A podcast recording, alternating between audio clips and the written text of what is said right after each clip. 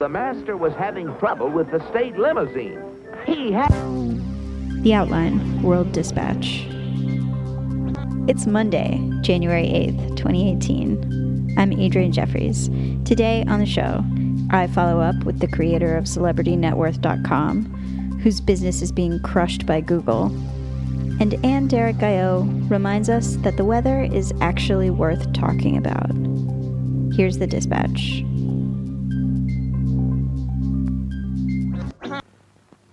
The future. Over the past year or so, I've been writing about Google's knowledge graph and what it calls its featured snippets answers. Direct answers to questions that Google kind of pulls out and puts at the top of the search results page. These are also the answers that Google's voice assistant and Google Home will read out loud when you talk to those devices. The problem is that these answers are often wrong. Is Earth flat? According to Metro, our planet isn't a sphere, but instead a sort of pancake thing. After I wrote those stories, I got an email from a guy named Brian Warner. Hi, Brian, this is Adrianne. Hey, how are you? Brian runs the website celebritynetworth.com, and these Google snippets have been giving him a lot of heartache over the past year. We track the net worths and salaries and wealth and crazy purchases of celebrities all over the world. Is this like a whole business? Is this something in a line of sites that you do? This is my whole business. I started it in 2008. Um, honestly, I, I wanted to know how much money Larry David had. I think Curb Your Enthusiasm had like just come back, and uh, I was like, God, he must have made so much money from Seinfeld.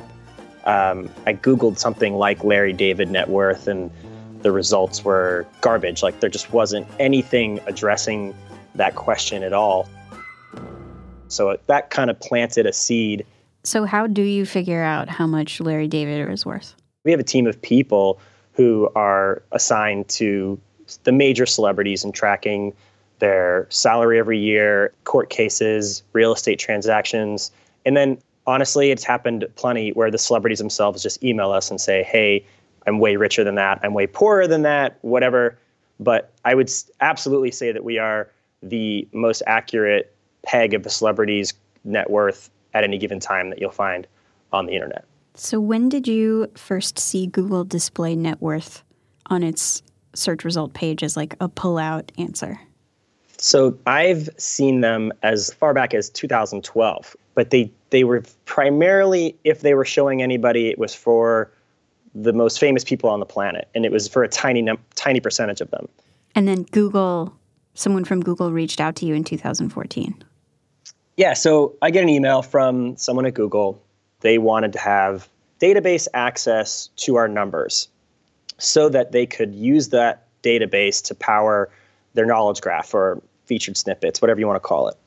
But at the end of it, we just said, look, we're not we're not comfortable with this because the benefit doesn't seem to really outweigh the cost of giving you over all of our data. And so we said no. But then they went they went ahead and took the data anyways. what appears to have happened in February 2016, Google started to display net worth data scraped from our site for every single person on our site, tens of thousands of celebrities. So, if I type into Google Floyd Mayweather net worth, mm-hmm. I get this box that says 400 million. And it says the net worth of Floyd Mayweather is $400 million, according to some information I found on Bankrate.com. Mm-hmm. So, Bankrate.com, which is crediting us for this information, is getting the knowledge graph featured snippet um, treatment and the link. And I did a test recently. I Googled the net worths of our 10 most popular celebrities in 2016. Most of those featured snippets were Bankrate, and most of them were crediting us as the source of information. I mean, Floyd Mayweather is the best example ever because we have like direct contact with his people because he loves our site so much. Um, so it's, really? it's a particularly frustrating example. Sort of like our bread and butter guy, I and see. was getting directly in touch with us, being like, "My number is way higher than that," and here's exactly a screenshot of why it should be higher. And we're like, "Oh, okay, yes, sir, done." And you said that recently the results changed again. if you Google some people now, there is not a featured snippet. There still seems to be a featured snippet for many of the like larger celebrities, most famous people on the planet, but um, it's clearly changing right now, and our traffic has gone up. I think because when people are googling someone who's less famous, their net worth, they're no longer being fed the answer by Google. So where do you stand now? You've you've regained some of the traffic you lost. We people lost jobs because of this. Um, this was a painful experience, both for me personally and for people who worked for my company. So I try not to get too depressed about the lows anymore, and I try not to get too excited about the highs. I try to sort of stay with the mindset um, did we pay our bills last month? If so, we get another month. We just bought ourselves another month, and we're going to keep going forward with that attitude. Thank you so much, Brian. Thank you guys. I really appreciate it. In the time since this interview, things have gotten even worse for Brian and Celebrity Net Worth. According to him, the site is no longer the top organic search result in Google. And in fact, it's not even on the first page of any net worth search. Brian says the change has caused the site's traffic to decline another 30% since this interview in April. And if it keeps going down, he may have to shut down.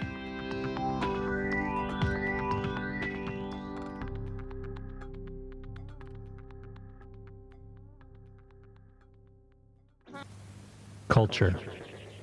Last week, the East Coast was hit by a weather system apparently known as a bomb cyclone. For a couple days, it was plastered all over TV. The powerful system is being called a bomb cyclone, and that's because of the speed with which it's intensifying. Right now, you can see it's snowing, and the wind has definitely picked up. At points, it whips around so hard that the snow kind of flies in every which direction. Uh, we're seeing the beginning of that winter bomb cyclone. That's a live look at the roads in Long Island. It was easy to complain about the overhyped storm, but Ann-Derrick Gaillot makes the point that maybe it's good to talk about the weather. At the risk of sounding like a simpleton or a stoner or both, I offer you this declaration Weather is life, and it's okay to talk about it. The weather controls what we eat, what we wear, how we move through the spaces we call our homes, how we interact with the people around us. We've got that risk of storms from Savannah, Georgia, up to Baltimore, Maryland, and southern New Jersey. On the radar, you can see that firing up. We're starting to look for some heavy rain. For some people, like meteorologists and farmers, the weather is directly tied to livelihood. But even beyond that, all of our lives are at the mercy of whatever developments come to us from the sky. A shift in air pressure can lead to literal destruction, just as easily as it can make everyone on your morning commute a little more pleasant than usual.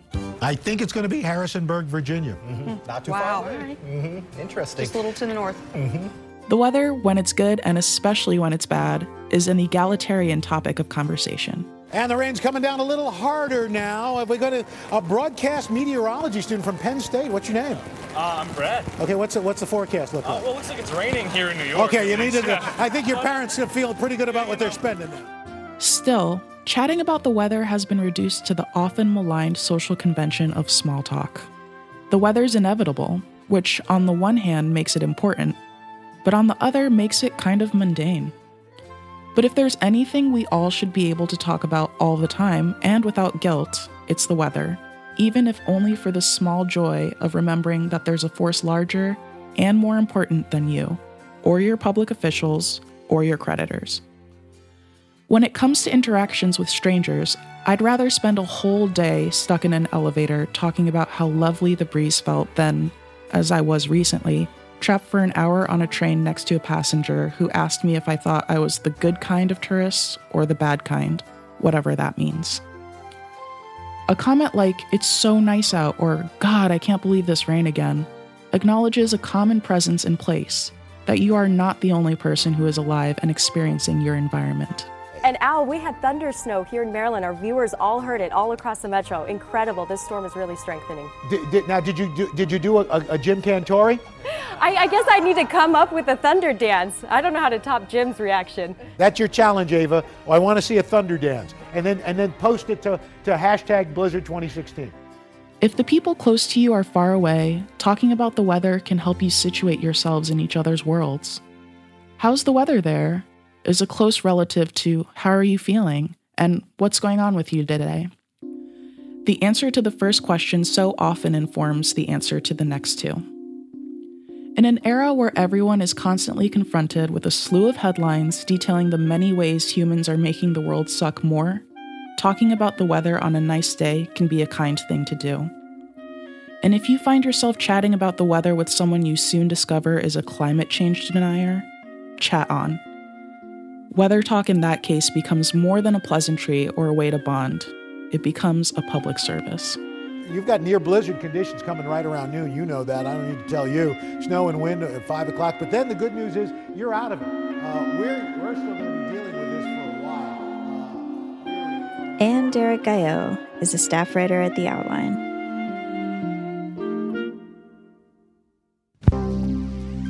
That's it for today's dispatch. Thanks for listening. I'm Adrianne Jeffries. We'll be back with more stories tomorrow.